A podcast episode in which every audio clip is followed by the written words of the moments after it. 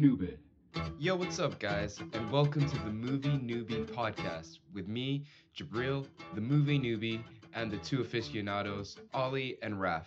So enjoy the show.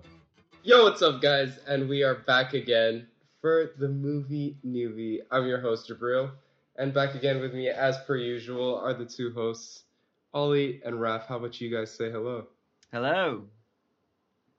Hello. And this time, for the last movie in our female gaze theme, I think it's my choice for the guests, and we have my guest here with me today. We have my very good friend Yara Husseini. So, how about you say hello? Hello.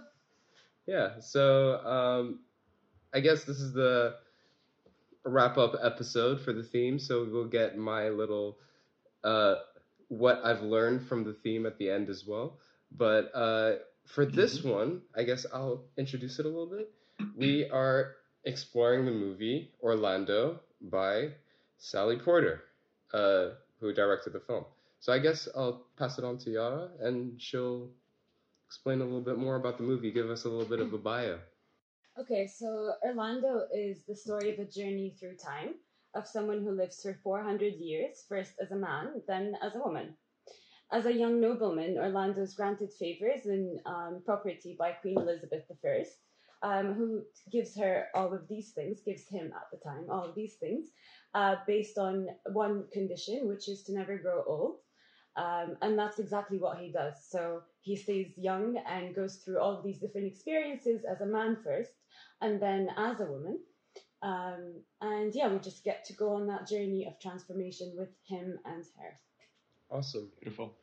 Beautiful. So, how about I pass it on to you guys, and let's get your initial thoughts. So maybe Ollie, let's let's start off with you, and then Raf. hmm so this was the first time uh, I watched the movie, and I had been it had been in my radar for a while, but for some reason I never got around to seeing it. So when I heard that Yara would had nominated this film for this episode, I was really excited to to watch it finally, and then to talk about it afterwards.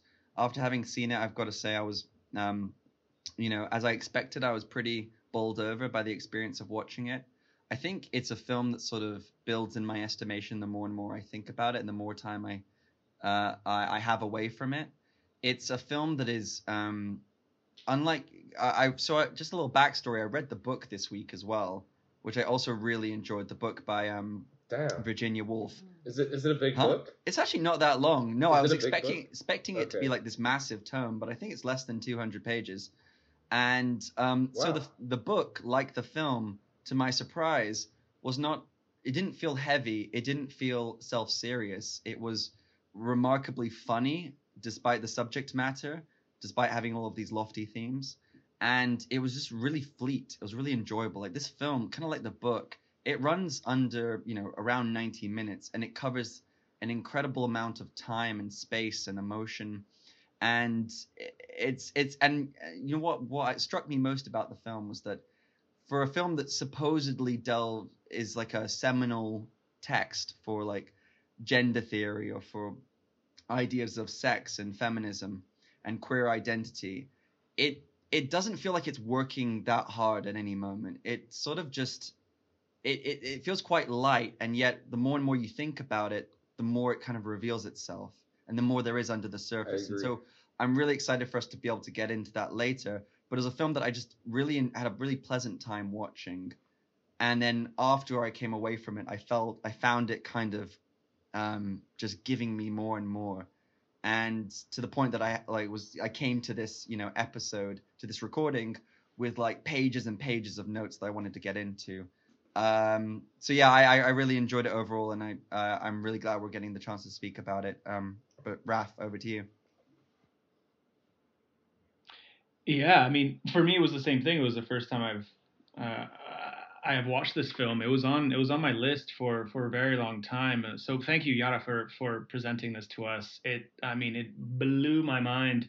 It awed me. I was gobsmacked by the end of it, um, and the fact that it ran for 90 minutes and f- managed to fill all of that all of that time with so so much vividness, so much written, richness in its in its story. I mean, it's astoundingly beautiful. You know, from every detailed embroidery to the meticulously lavish set decoration to the amazing performances, uh, particularly by Tilda Swinton.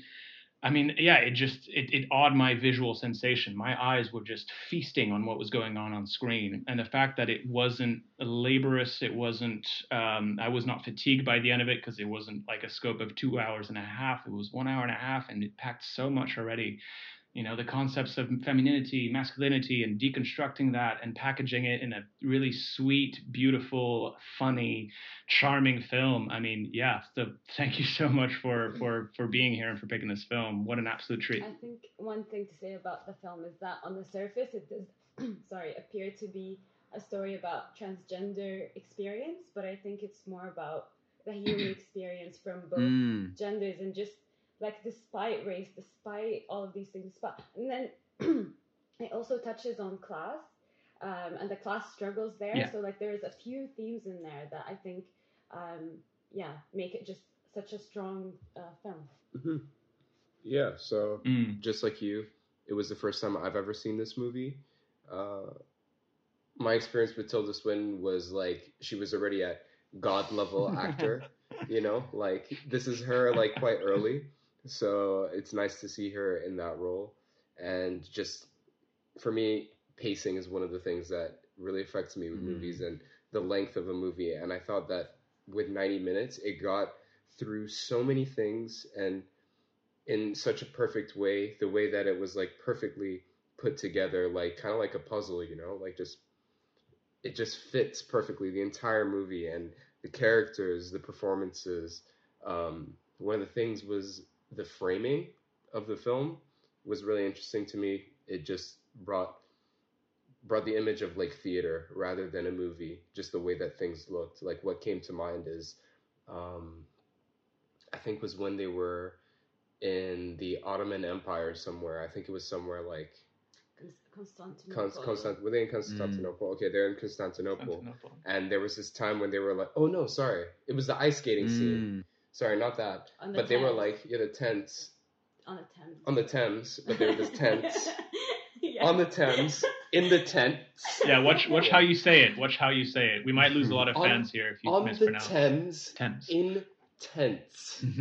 That's how I'm gonna say it. Um, when they entered into the scene, like crisscrossing on the ice skates, like serving them food, I thought that was the most beautiful thing I've ever seen. It was really great. So um, there's so many things to talk about. So I don't Mm. know where we should go from here. Like, what do you guys think? Where where sh- where shall we start? Where shall we finish? What are the points? Because we can like like Well, a lot of let- I- movies we talk about. There's so many things to talk about, and I feel like we really have to figure out what we're doing here. We have to we have to narrow it yeah. down. Oh, I'm doing I'm doing the Trump hands here. We have to narrow it down.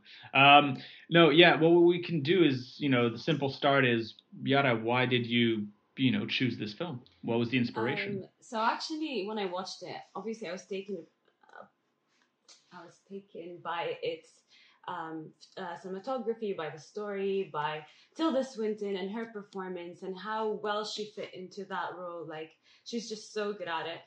Um, and then I just thought of how they bring about all these um, discussions about gender roles and gender norms, uh, gender norms in different societies. Um, and then I uh, looked into it a little bit and uh, realized that the history and the backstory of the film is also fascinating. Like just reading about Sally Potter a little bit, uh, reading about Virginia Woolf and her other uh, stuff. Like I'm inspired by her. But then I didn't actually know that she wrote this novel. It's not one of the things that they mention uh, about her. Like you will probably have heard of Room of One's Own um, as like the uh, things that you will read.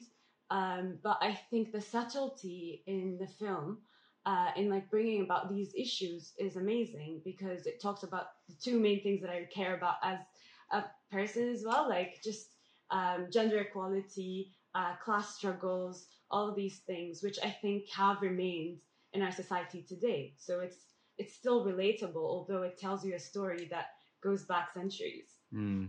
Great answer. Yeah, So uh, actually, maybe that's lovely put. yeah, maybe I, I kind of want to like um you address something you said there.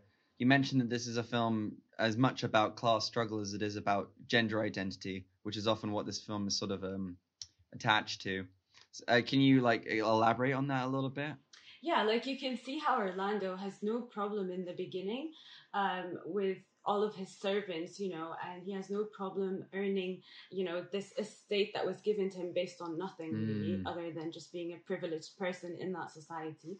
Um, you see him being carried through on the ice, where like you have, um, he also watches uh, the passers-by who are struggling and they're, you know, they're falling on the ice and everything, and he has no problem with that. He's sitting there with his lover Sasha, and that's all he cares about at that moment. Like he does, he's not um, you know, torn by what he sees or anything. This comes as normal, um, right? But I think that the fact that they're showing us all of that in the film is meant to provoke you as a, a viewer of this film.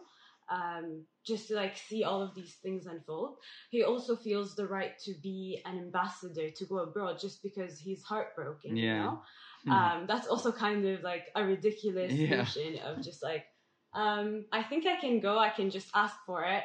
Um, I don't know what I have to offer for this country. And then when he shows up, he doesn't really know what to say to the leader, right? He's just like, I'm here. Um, embrace me, I guess. Um, and then there is that friendship that you know unfolds between them, which is like really great because it shows you how um, it, he explores a different facet of his own like masculinity, where he forms a really strong uh, brotherhood with this guy. Uh, he stands with him in war, although he doesn't believe in war, um, and just finds you know uh, death uh, str- uh, something that's too strong for him to handle.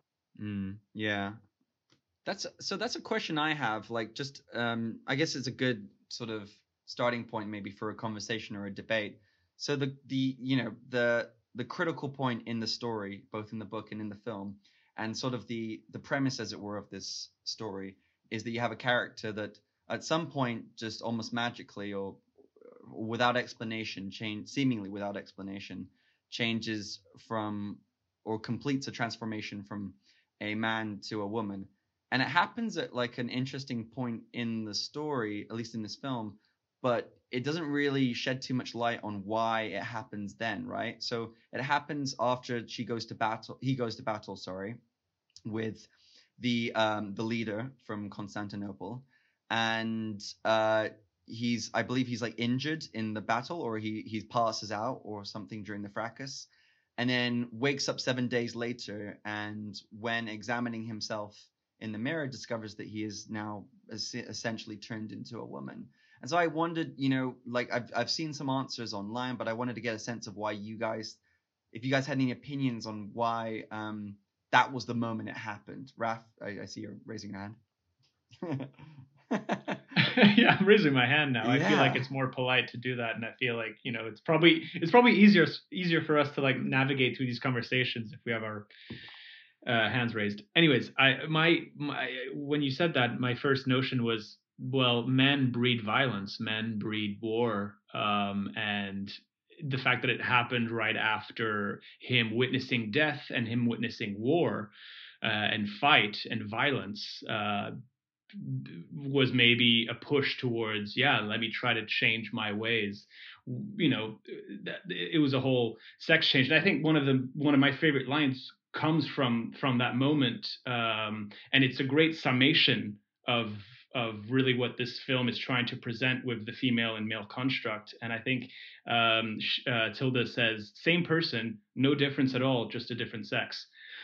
Um, and that like completely kind of summarizes what what what this film is trying to illustrate. And it comes at this point for me because yeah war war is a man's game. War is a man's is a man's cause. Um, i don't think you'd have that you know if women were ruling if or if women were you know our leaders Um, I don't know if you guys noticed, but um, when you look at, uh, there's this one scene where uh, Tilda is, well, Orlando is a woman again, and um, she's speaking to her lover, the American lover, who just shows up on a horse, and then they Chanel have, Dean. Billy and then they have this conversation uh, that's really like it kind of talks about what you just summarized.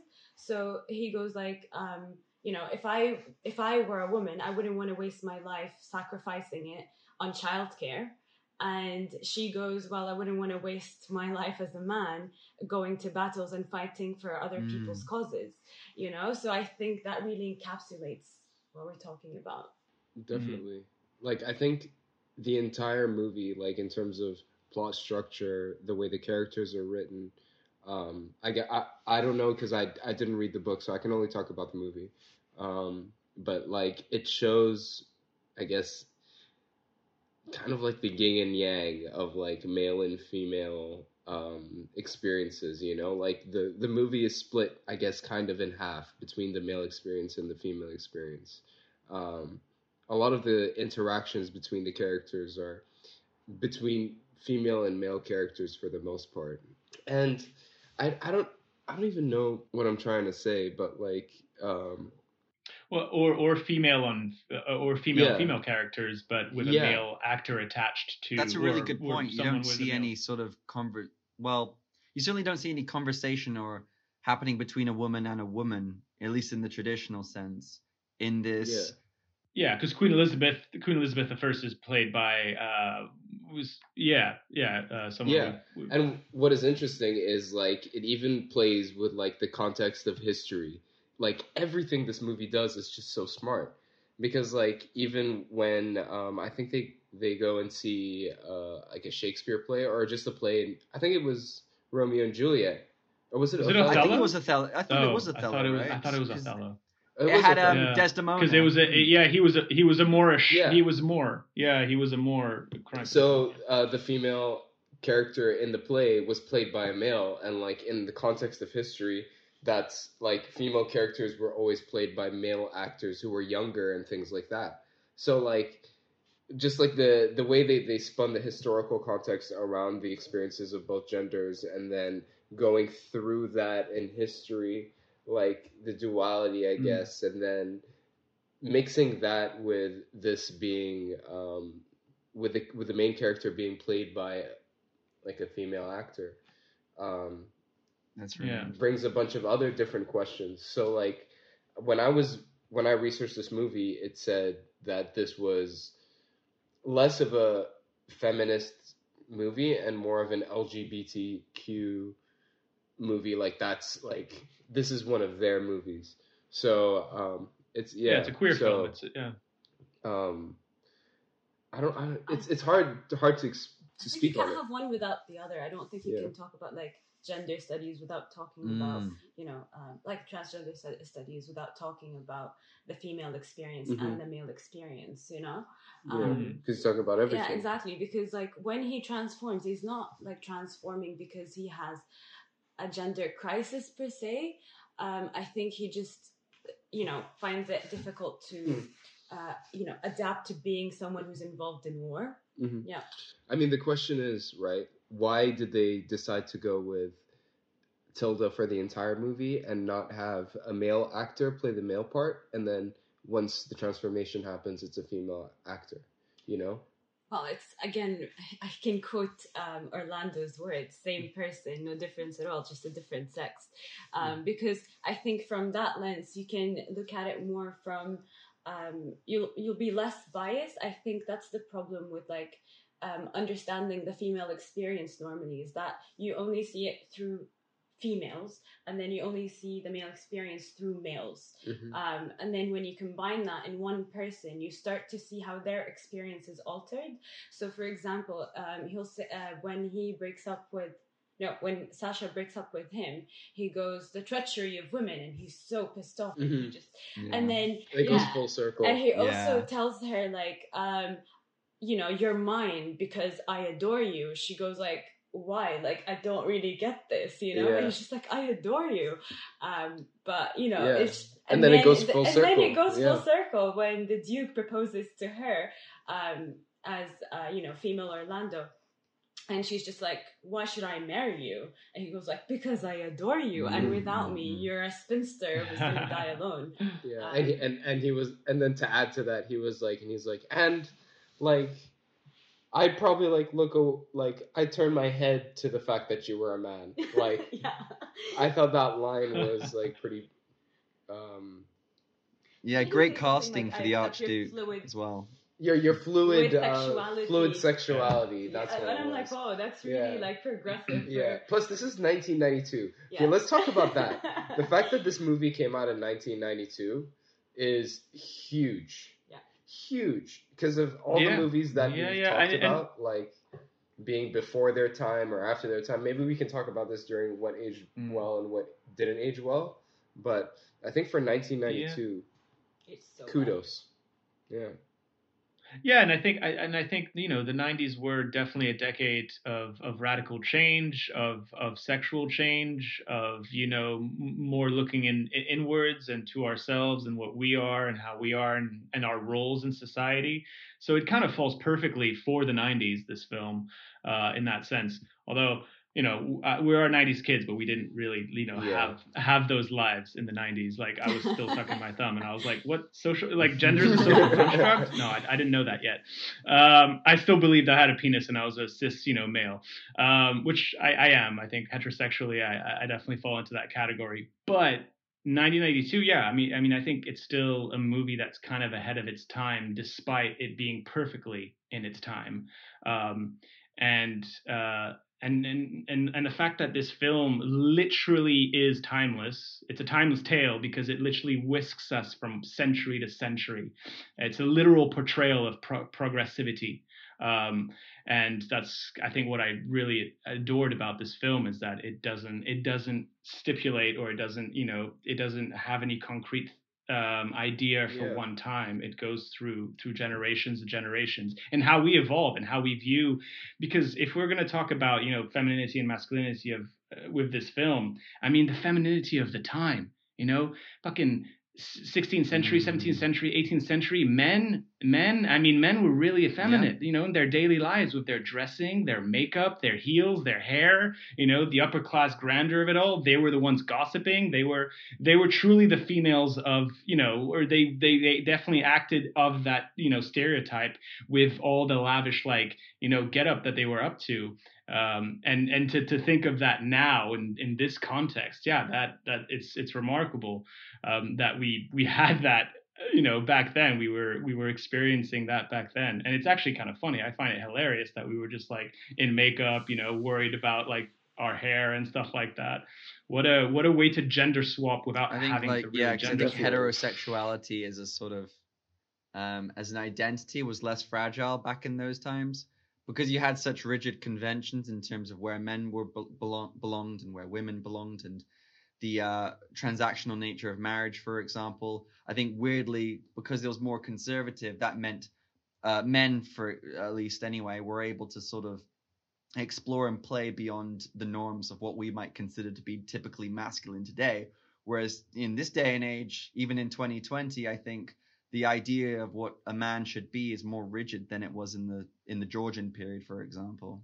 Yeah, and I think I think um, uh, you know you you mentioned like it was dealing back, especially back then. It, it dealt with a lot of strict conventions and strict rules. Yet this film defies convention, subverts expectation. So it really plays with the idea of uh, breaking those those defying rules, and even, it, it even breaks the fourth wall. It defies you know uh, cinematographic you know c- cinematography rules, and and by break by Tilda just looking at the camera and speaking to the audience themselves. So this film's really revolutionary, not just in what it's trying to do, but with the concepts that it's Did you guys with. notice the costume design and how it actually shows everything that you talked about really well?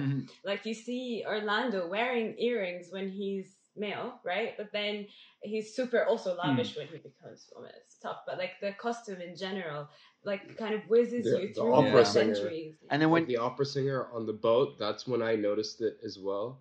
yeah, Like um, the femininity in the male character. oh, or like or like, Um, but like it's quite noticeable. like in if you go to like the last time period like 1992 or the present day and you look at how um you know orlando who must be solidly by that point a female or has been living as a woman outwardly as a woman for several hundred a couple of hundred years she's also quite androgynous in that scene she's dressed in quite um Mhm. uh i don't know what the uh, right term Yeah. is i guess i don't know just typically manly uh, outfit, and she's like that, in a mo. that shirt. By the way, I was That I was telling shirt. you before we had this I love the shirt. before we had this conversation. By the way, like uh, before the call, I was talking to Yara. I was like, that shirt is a dope shirt. Like I would love to wear that. It was Yeah. so cool. It was like a little um, what are they called? But The not only that, motorcycle but with she the rides. She sidecar. rides Motorcycle. the. Kids in the sidecar. How so cool. cool, so badass.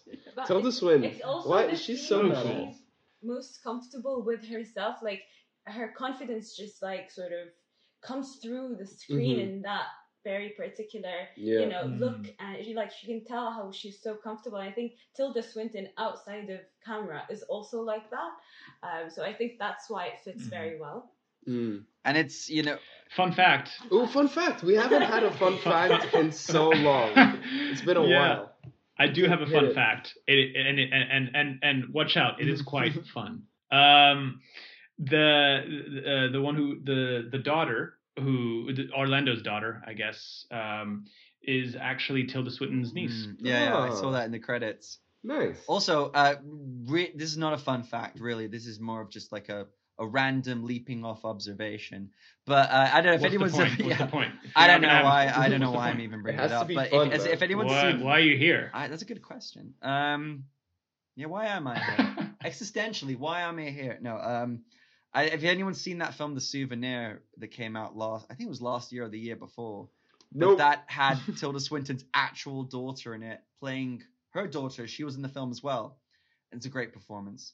Um, but not really Oh, related to what we're talking about. There was one thing I wanted to. so there was one thing I wanted to mention quickly. Like, um, Yara, you you were talking about the confidence that um, that uh, Orlando's character was giving off in that final sequence in the present day. Uh, and I think you can, you know, this bring this will like segue hopefully into something else I wanted to talk about, but you can see it in just how she addresses the camera. So throughout this film, you have uh, Orlando breaking the fourth wall, which I think is a way of uh, Sally Potter. I read said that this was a way of um, addressing the audience in the same way that the narrator in the book addresses the reader. But uh, I like how like you know it, it, re- it repeats quite a lot throughout the movie, but in the early sections of the film, in particular, for ex- like for example, when she reads and realizes essentially that that poet who she's sort of pining after um, ridicules her work. Um, she looks at the camera. She's being judged for her work, and she looks at the camera, and or he looks at the camera, and he's really uncertain and almost like afraid and unsure of himself. And that last scene when uh, she, as a woman, is having her work judged in another sense by a different person who's played by the same actor as that poet. She looks at the camera, and the sorry, that look that she gives to the camera is just one of you know some things never change, but I don't really care. I'm just playing the system. At least that's what I saw in it. Yeah. Yeah, and I, I think just to add to that, um, to add to the strength of this film, uh, much like Portrait of a Lady on Fire, this film really plays with gaze work. It really plays with the eyes, and obviously Tilda Swinton's beautiful eyes just do all the work. And she can tell a story. She can give you sentences just through a just through her gaze, and that's really just the power of evoking something without having to say anything in the face. Um, and Sally Potter, uh, yeah, does that brilliantly. How she uses uh, Tilda to to yeah to tell to tell a story without without essentially having much to say. Even when she faces at the camera, you're thinking, oh, is she going to say something? And sometimes she doesn't, but yet you know Yeah. exactly what Sometimes she's she feeling yeah, or what sometimes she's trying to evoke. It's a you look. And it tells you and- everything. It Yeah. tells you Yeah. everything. So I think- Ah, Also kind boy. of like I like I may be the um the minority here, but I felt like that device, her looking into the camera, was used just a couple too many times. I don't know, just because it's such a powerful moment, and whenever can feel it that. happened the first few that. times, it kind of sent electric shocks throughout my body. But then it it would repeat throughout the story, and I felt like it kind of lost its impact somewhat. But I don't know if that's just me.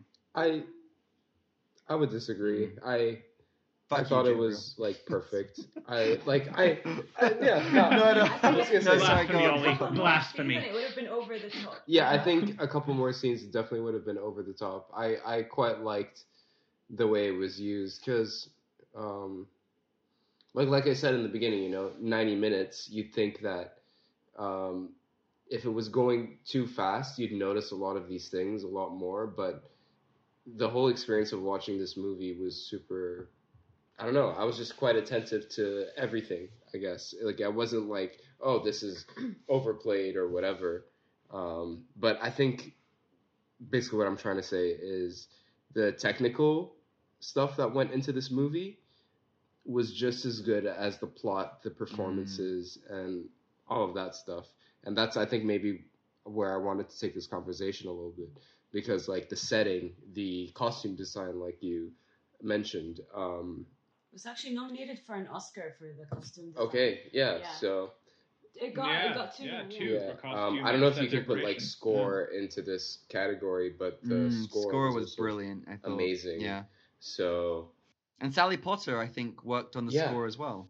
Because I think she has a background in music as well as choreography, which makes sense, especially for those, um, especially the scenes in Mm. the first time period. like the ice skating. yeah, scene. the, Mm. the ice skating, but also the uh, ceremony for the arrival of the queen.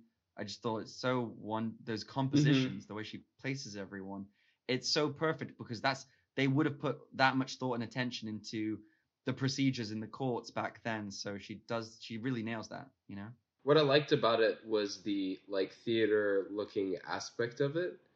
Um, it was uh, I don't know, it was just like the movement of the air, the actors, Mhm. like the the way like people entered the frame and exited the frame. It didn't really follow the format of a traditional movie, let's say, you know, or even the way the like a few of the shots were done, you know. So like what what springs to mind is I think there was one scene where there were like people running with torches at the beginning, right? Beginning, yeah. The you know, like the way that Mm, sequence mm, mm. unfolded reminded me more of like a theater experience, like going to a like a I don't like going to a theater and watching a performance there rather than a movie. And another Mm. one of those was um, the ice skating when they entered the the scene on ice skates and the way they just used the space. So I don't know, Raf. Maybe you could like elaborate more on this and like what I'm trying to talk about.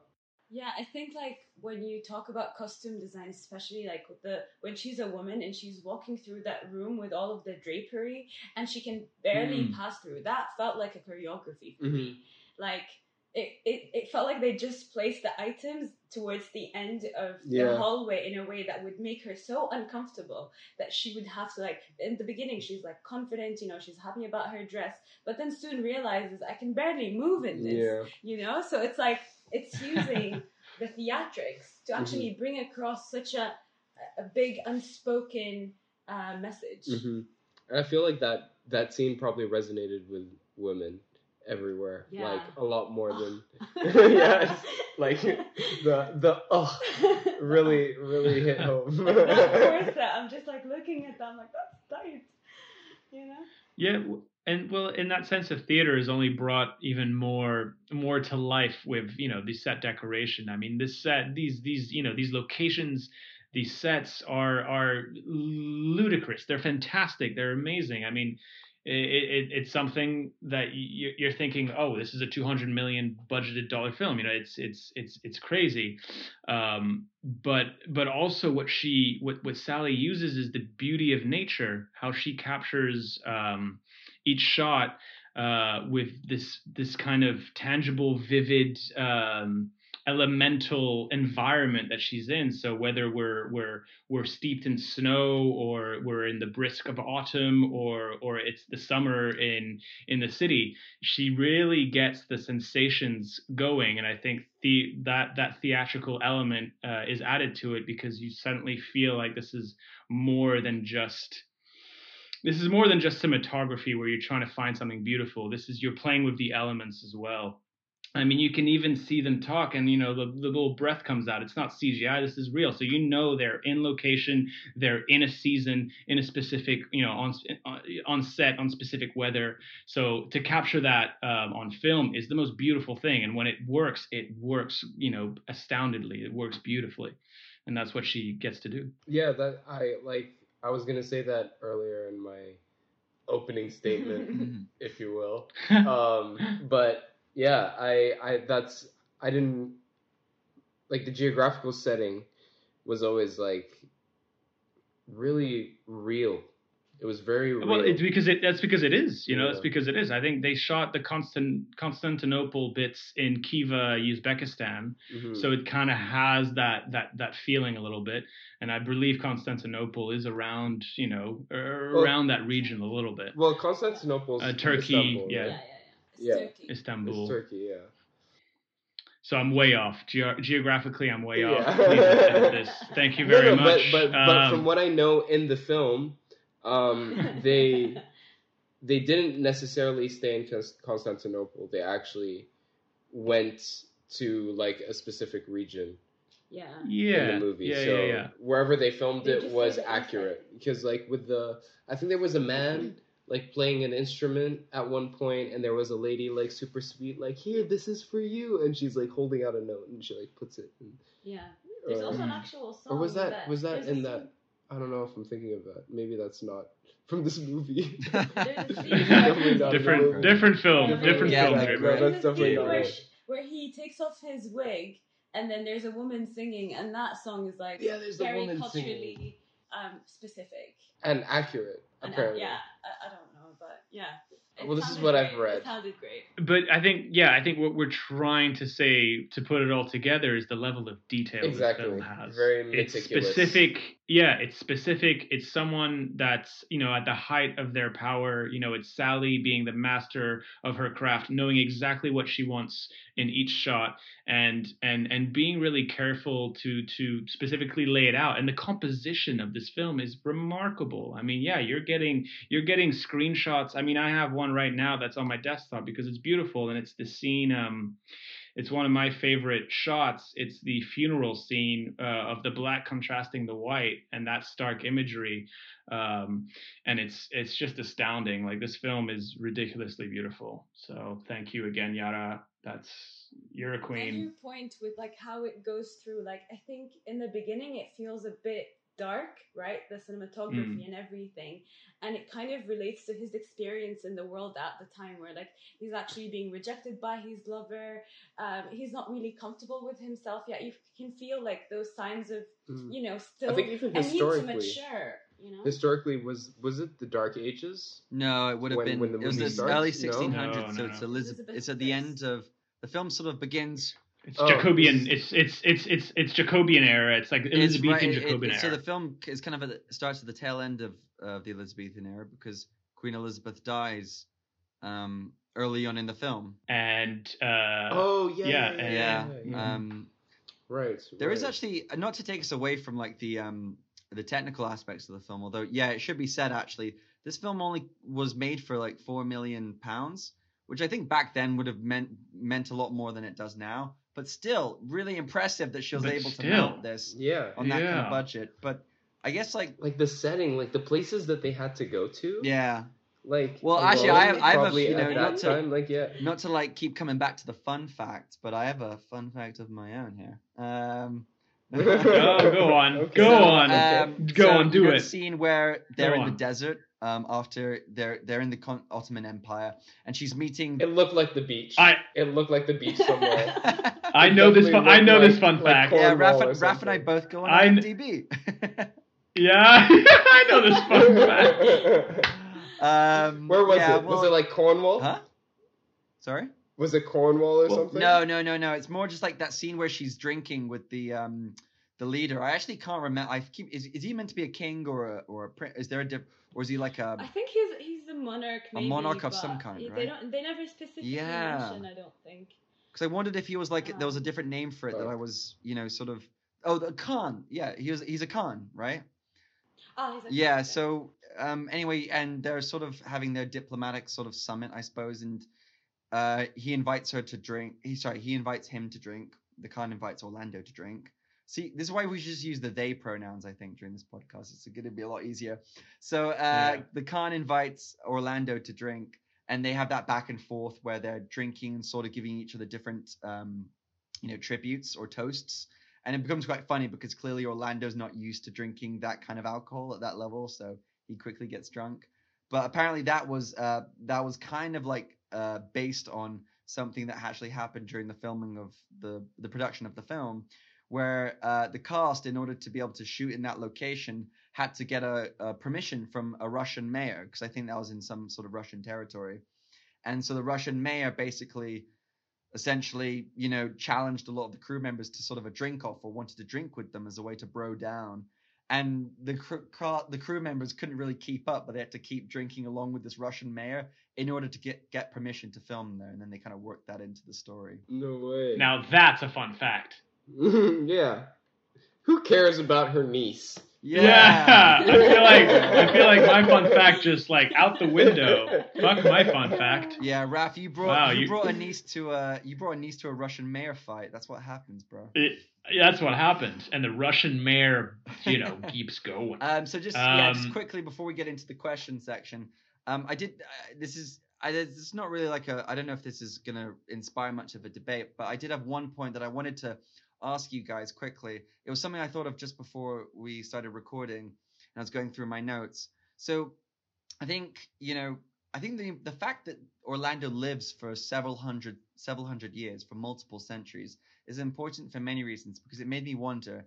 So I was thinking about that. Uh, you know that ter- that that phrase, "the future is female," um, that you see sometimes on T-shirts for certain people, and it's talking. And I wondered if the reason that Orlando may have changed sex um, is because if you are if you were to live for two or three hundred years as a man, would you reach a point where um, you realize there was no sense or reason to a lot of the things that the masculine identity um, asks for, and so you would essentially just become a woman, almost like that is the way of the future, and that might be missing the point the film's trying to make.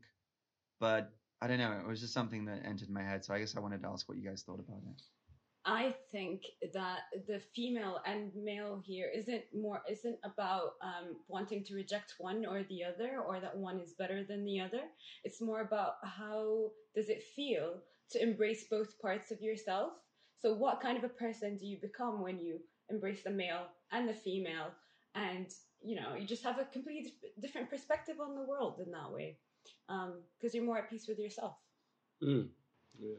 Uh, yeah, like I didn't really look at the like for me the the the passage in time initially was like whoa like what's going on how old is this person and then when I realized like how far the the passage in time was I took it as like a commentary because it felt to me that the every character in the movie was passing through time.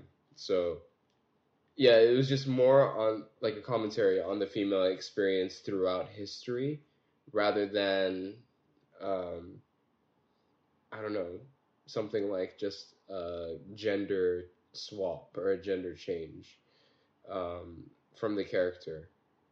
It, it i mean like it wasn't that like i'm not negating that thought. It's just that that wasn't the first thought that i had. Like just when you like right when you said it i started thinking of it, thinking of it in that way. So i don't know. I feel like this movie just like brings out a, a bunch of different questions. Yeah, I and mean- for a bunch of different people and we all had a different experience watching this movie.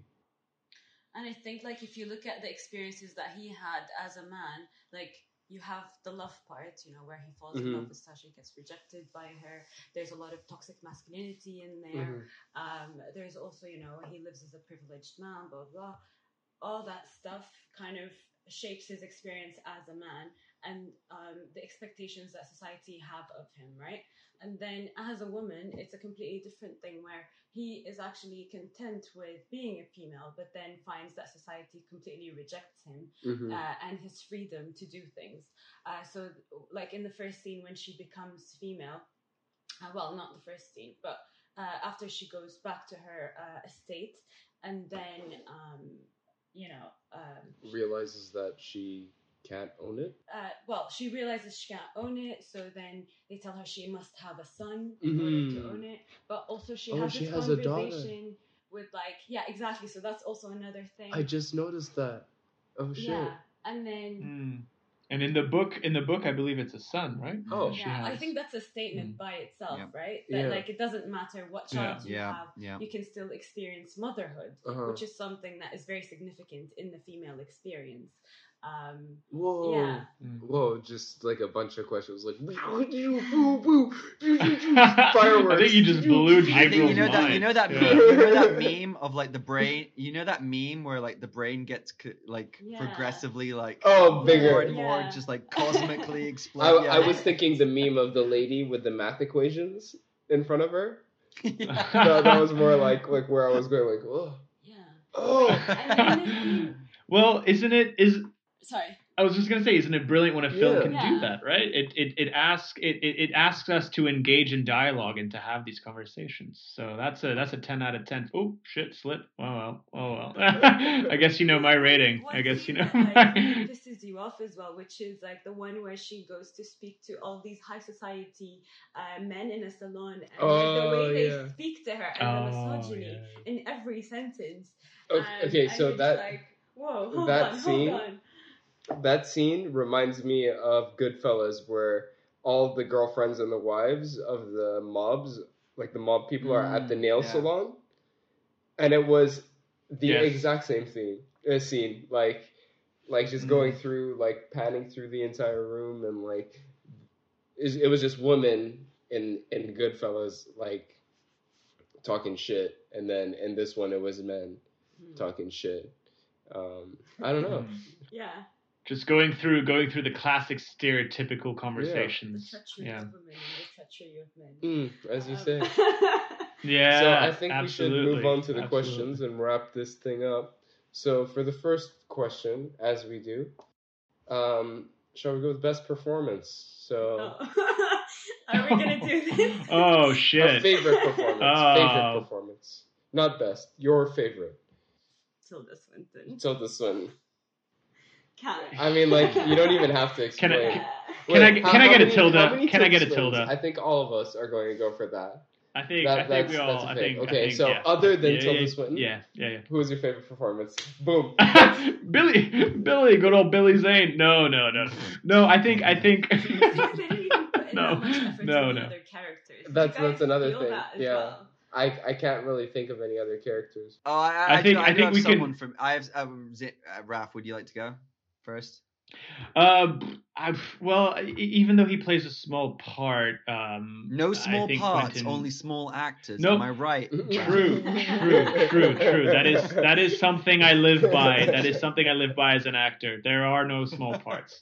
Um, but yeah, Quentin Quentin Crisp as Ah, as Queen. Elizabeth the Yeah. First, because he has such a he has such a beautiful he has such a nice scene with with Mm. with Tilda as well. Like that's such a r- beautiful scene that Yeah. they share.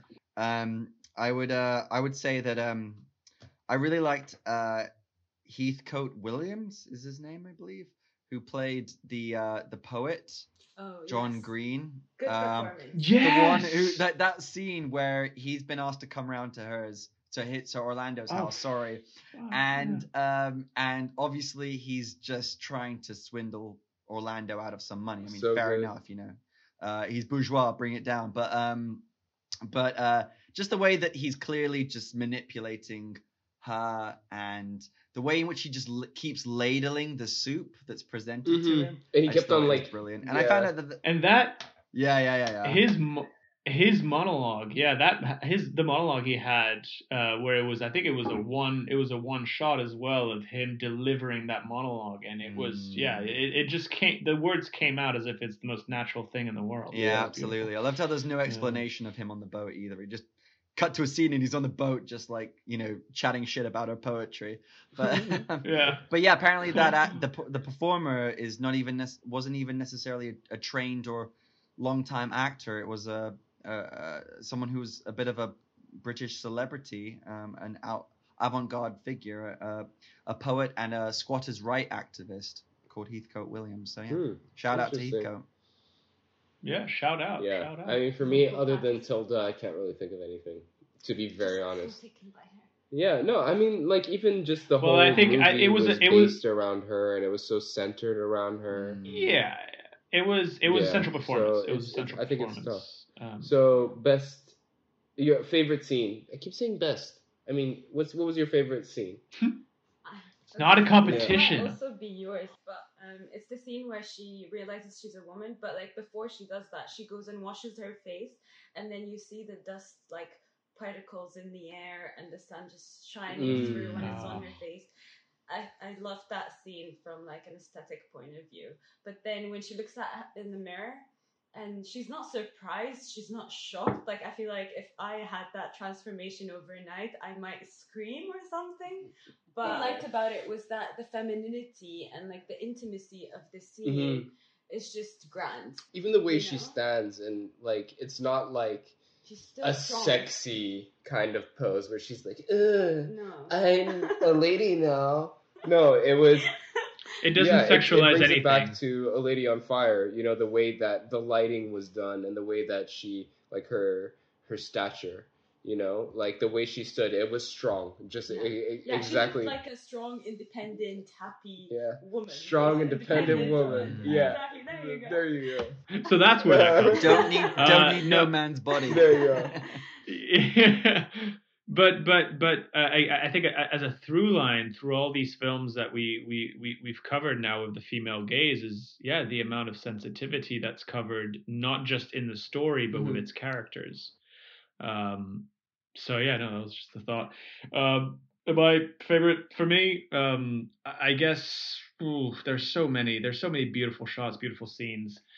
Uh, I'd have to go with um, uh, the transition into poetry. I think it's it's the sequence where it goes 1700s or 1800s, and it's poetry, and it's just Tilda standing, you know, on the ladder with the books with the bookshelf behind her, and her reading. Uh, that's that shot was yeah, my, that was one of my favorite scenes. I think there are a lot of transitions like that in the film. Stylistic changes. really- like how it Yes. took you from one century to the other. Mm. Um, like I, my favorite one there Mm. was the maze that she runs through Oh, uh, as she is. Oh, the yeah. proposals. Oh, like, yeah. ah, I'm not gonna be a spinster. I'm not gonna be lonely. And just runs and like a man Yeah. comes on a horse. Yeah. I'm just like, ah, of course.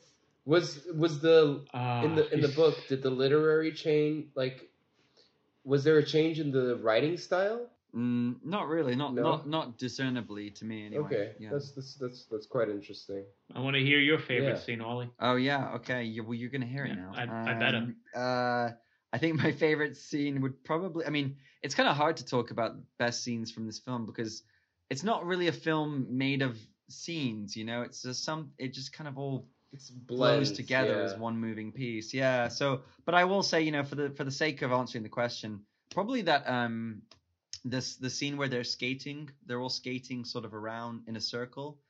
Uh, it's and you have what is essentially a courtship happening between.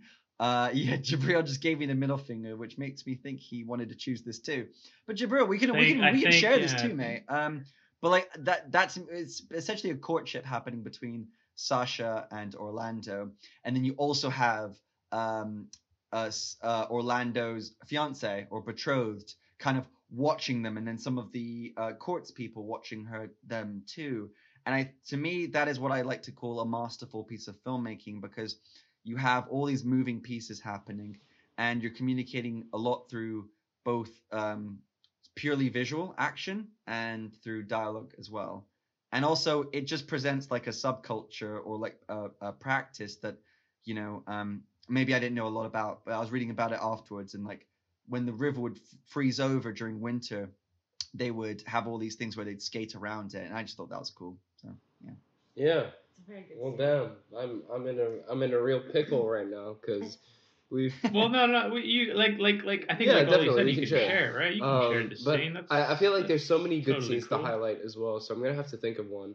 But like throughout this throughout this conversation we've had, we've spoken on the moment she realizes that she's become a woman. She washes her face. We spoke about the maze. We've spoken about the moment she walks through the corridor full of furniture. We've spoken about the Mm. moment um, with the ice skating. We with the well. reading. Like there's so many Yeah. different moments in this movie to pick that would be just beautiful aesthetically, performance wise, plot wise.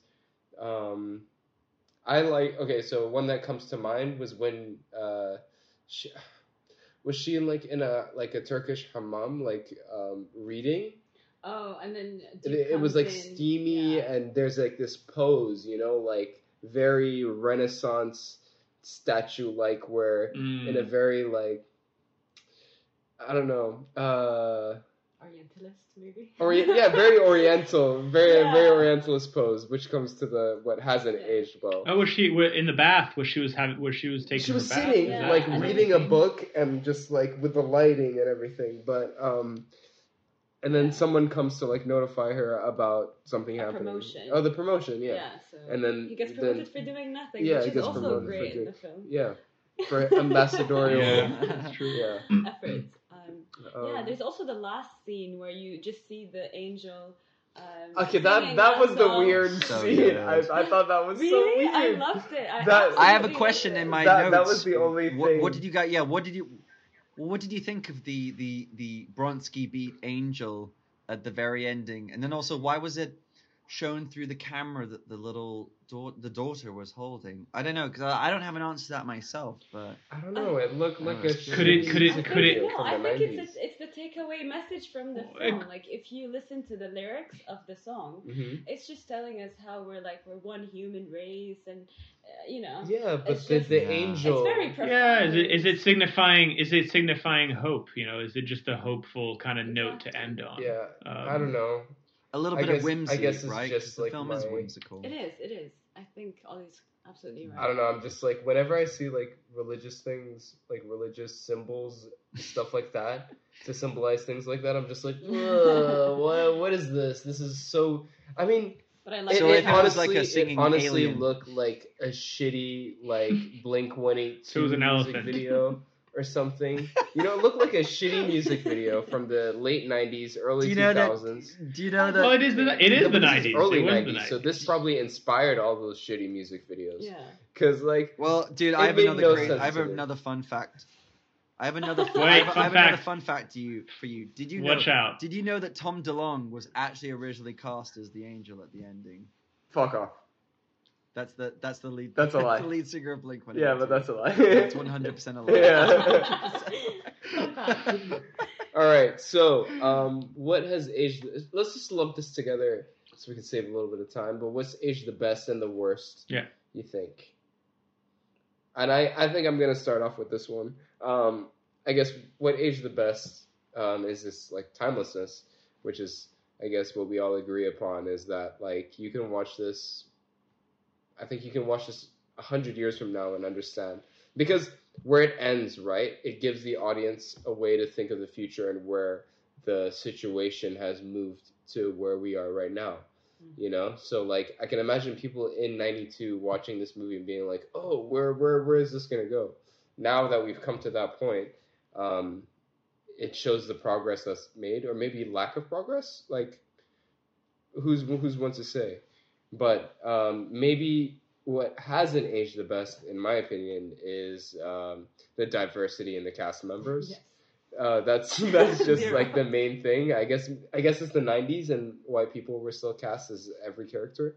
Um, But also But- makes sense for the context though. Like yeah, but like the way, Ottoman yeah. guy was a white dude yeah.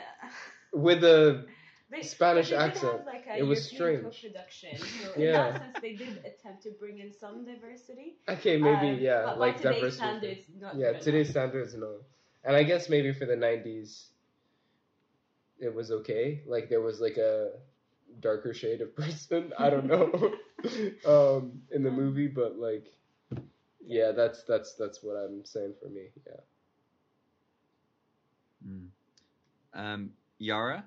Oh, so what's aged Give- well? Um, I think just the subtlety in bringing about such um, complex um, societal issues and just um, the intimacy of the film has aged so well. Um, what hasn't aged well? Mm, I don't know. I feel like that's the th- that's the reason why I picked the film is because I felt like it aged very well. So I'm just Yeah. gonna stick with this. Yeah, I but I think with I think diversity Oh, yeah, is absolutely. yeah, the I only thing. diversity. Yeah, Maybe. Yeah. because I mean, Yeah. It's it's kind of it's kind of the only thing Yeah. we can pick at. Uh, to be honest. well, not exactly. I have an, as always, as the naysayer of this podcast, Wow. I do have a what's aged the worst. Um, I know. I was gonna say what's aged the best is the treatment, the treatment of the themes of gender and identity. But you know? I feel like we've we've already expanded on that enough, and I don't have anything more enlightening to add to the conversation.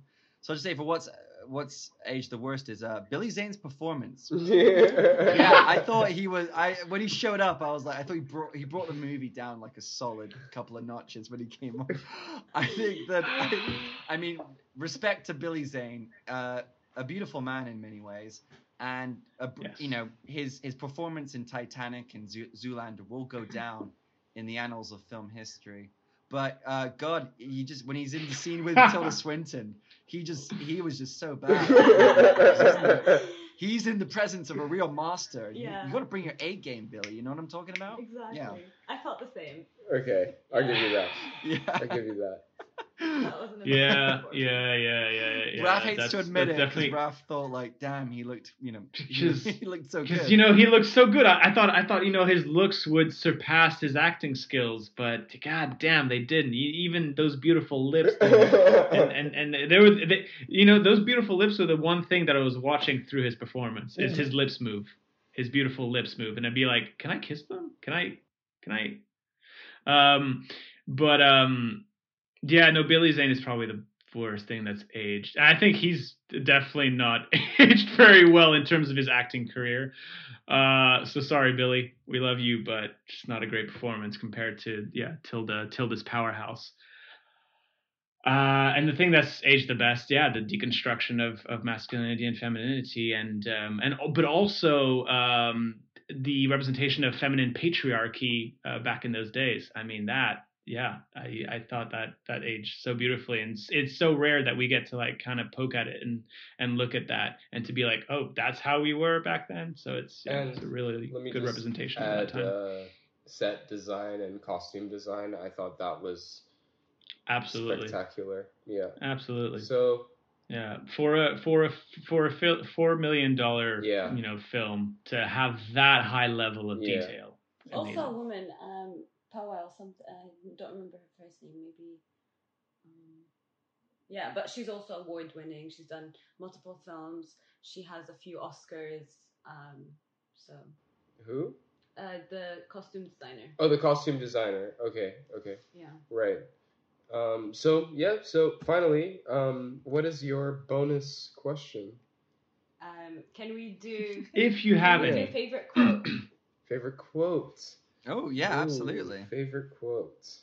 Go Do you want to start? Do you want to start? Um, it's probably the one that all of you expect, which is same person, no difference at all, uh, just a different sex. Just because I think that was such a strong Mm. point Mm-hmm. in the film that sort of split it in half and made us understand the whole plot in a way. And I think what Um, what made this Yeah. movie so popular as well with so many different people, what resonated with a lot of people. Yeah. I think I know yours, Yeah. Raf, as That- well. well, yeah, I you, mean, that- you said a quote. You quoted something in our conversation. You, you- I mean, like uh, I think I started with that quote uh, when we first started talking about this film because it, it it does so beautifully summarize you know the concept of this film and what it's trying to portray. But I'll go I'll I'll, I'll go with another one that I loved and laughed quite hysterically at is when Tilda gives the line um, to the manly virtues of you know to to the manly virtues of men or something. Uh, loyalty courage and then she just stops there and it's like I, I just Thinking, laughed and so I was starts like yeah. and I'm like, that's perfect. That summarizes men. Yeah. yeah. Exactly. Loyalty courage alcohol. Yeah. Yeah. I, Yeah. I think like uh, for me, um, I did have to look this one up to remind myself how it goes, but I think like we didn't we didn't really touch on how funny this film is throughout. Um, so I guess I wanted to kind of shed some light on that with the quote that I would pick, but I think Orlando back when he's kind of like um uh a sort of but well I don't know what the term would be like I kind of like I don't know just an annoying petty man, young man at the beginning and he says um I can find only three words to describe the female sex, none of which are worth expressing. And that made me giggle. So yeah. Yeah, that's also a really good one. oh, brilliant yeah. yeah, Shit. I don't know. A lot of the conversation in this and like the dialogue, I was just like, Yeah, the dialogue is excellent, isn't it's it? it's like it's, it's, always on it's- point. Yeah. There's never too much of it. Yeah.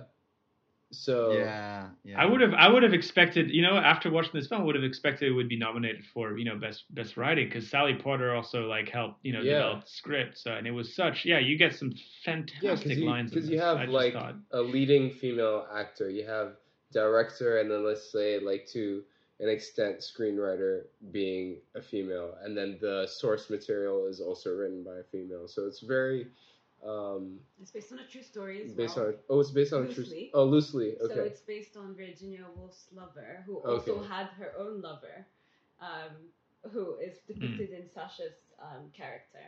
Um, But Okay. basically, Orlando's based on Vita uh, Westsackle, is that her name? Um, yeah. So they had a relationship Yes. while they were both married to men who knew of the relationship. So their Okay. whole setup was quite progressive for the time that we're Very. talking about. definitely and they got they got involved during the Bloomsbury group that they formed right where they got a bunch of the most you know uh, revolutionary writers of of that period to yeah just devise right, work. so I guess we're gonna wrap this thing up. Usually, we'll take a random thing from the movie and use that as our scale. So, um, I guess I'm gonna go first. Uh, I, I I really enjoyed this movie. I thought it was um, funny, witty, uh, smart. Um, the performances were amazing. The the it, it was just such a beautiful film. Um, yeah, I just can't stop saying good things about this movie. Uh, so I am gonna give it um, eight point five. Um, what was those things? You know, uh, when the queen gave him the property, and he like she like slipped the the note like on his like thigh belt, like a like a what are they called? Um, Yeah. uh, yeah, I don't know what that's called. It's kind of like a So let- let me- let me yeah, just say don't here, know. I think men wore the leggings and t-shirt combo before women ever did. Let's just Yeah. put it down here. And the, Yoga pants were Yoga actually invented by a dude. here we go. so um, those yoga pant that belt where she slipped the the deed to the house, basically. Eight point five of those out of ten. That's what I'm going for. No, actually nine. Let's go. Let's go nine. nice. Let's go nine. Yeah. I like the way you Yeah, changed your mind nine. there. Yeah, I was saying like 8.5. That's Yeah. probably what you would give. I was Yeah, I, come I give it eight point five After all you've said. issue, but no, no, no, no, no, you know, give it Yeah. nine, give it nine. Come on, it's. Yeah. I feel like it's Poor so thing. well rounded and it's been so well thought through at different levels. You know, like um, there is no randomness in the film. Everything that was there had a point for me, um, and I think a lot of films fail to do that. They just put in random stuff to keep you entertained. Um, I think everything that was in the story was relevant to bringing this idea across in the end, which is embrace it Mhm. all, be yourself, um, and just so progressive for its time. Yeah. The time that it was written, the time that it was filmed, um, the fact that it was also a European co-production. It's a great example of an adaptation of a novel. Um, I think it's being Mhm. taught in schools as well. Um, so yeah, I would definitely give it at least a nine. Okay, out of Yeah, out of you have to give us some some no, random. um, ten. I no, but you like- have to give a random object in the in the movie, a random thing. You Oh, don't have to, but like Okay, it's a thing that random we do. object in the film. Um, can I have a minute to think about it? Okay, we'll give you a round. sure. We'll give you yeah, a we can go around. We'll and we'll go around. We'll uh, go around. Say it all together at the end. Um, yeah, we'll, we'll, I'll, I'll don't worry. I'll I'll elaborate on my on my you know summation of the film, so you have time. Uh, I mean, yeah, you know, I think we're all on the same page for this film. It's something. Uh, it's you know, it's a movie way ahead of its time. Yet it's it's so perfectly fitted in 1992. Um, I, it's a tale that represents timelessness and progressivity, and it's you know done all in an hour and a half. Uh, its sheer beauty, its its its its careful, sensitive um, approach to the surroundings, its characters, the elements, and uh, and the story that it's you know going through. I mean, Sally Potter and and and Tilda Swinton really you know capture such such rich detail environment, um, and and it's it's truly a spectacle to witness as well as a thorough character study. Um, so I will give it 10 10 noble wigs out of 10. Nice. Um, yeah, I mean, I think yeah, it's it's a great film, and I don't I don't really have anything else to add in terms of summarizing uh, the sentiments that were expressed during this podcast. Um, so I'm gonna give it. Uh, I just think yeah, it's a great film. Everyone should watch it if they haven't already. If they have watched it, they should rewatch it. And I will give it nine falsetto angels out of ten. Nice. I did think of an object. Do you think of one? The okay. motorcycle with the With the sidecar? Sidecar. can also- Yeah, yeah, yeah, yeah. So 10 That was Was I've written that down. nine? Nine sidecars? Yeah. Okay. Nice. Well, on that note, I think we're gonna say goodbye and say thank you to Yara for being. A- Thank oh no, guys actually, actually, Thank I totally you. forgot. I, I need to do a little sum up.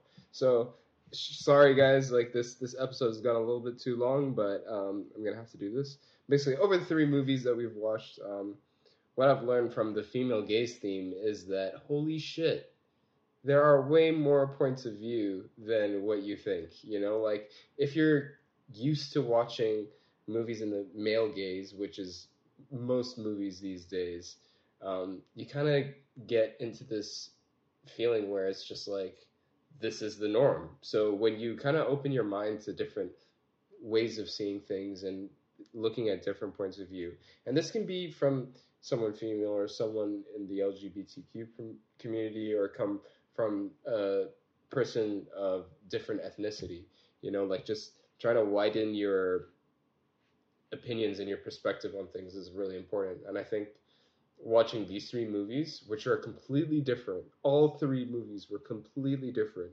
yet they all held the same values, and that was bigging up everyone, you know, like making putting everyone on the same page and making everyone as equal as possible. So I like to finish on that. I don't know if you guys have any closing remarks, but um, without further ado, please like, share, subscribe, comment, five star rating, hit us up with all of that. You know where we are Instagram, Facebook, we're on Medium too. And we now also have a Spotify playlist where we actually just share like soundtrack stuff, score stuff. You know, you guys can listen to it. It might be cool. Um, we're it's a little collaborative playlist we're trying to do. So yeah, check that out. And thank you, Yara, for being an amazing guest for rounding off the theme. Um, Please come back, Yara. See, I they want you. Please They come want back. you. Yeah, Yeah, thank Thank you. you so much for having me. Yeah, and a shout out to um, Izzy and Maite as well for being on uh, the first two episodes. And uh, yeah, I guess new theme next month, new something. We got we got some other stuff coming ahead. And uh, thank you, and catch y'all soon. Move it, noob it. Hey guys, if you like the show, don't forget to follow us on social media. You can find us on Instagram and Facebook at The Movie Newbie, and you can also search The Movie Newbie on Medium for really cool, spoiler free reviews. So, catch you in the next episode. Till next time, guys, enjoy.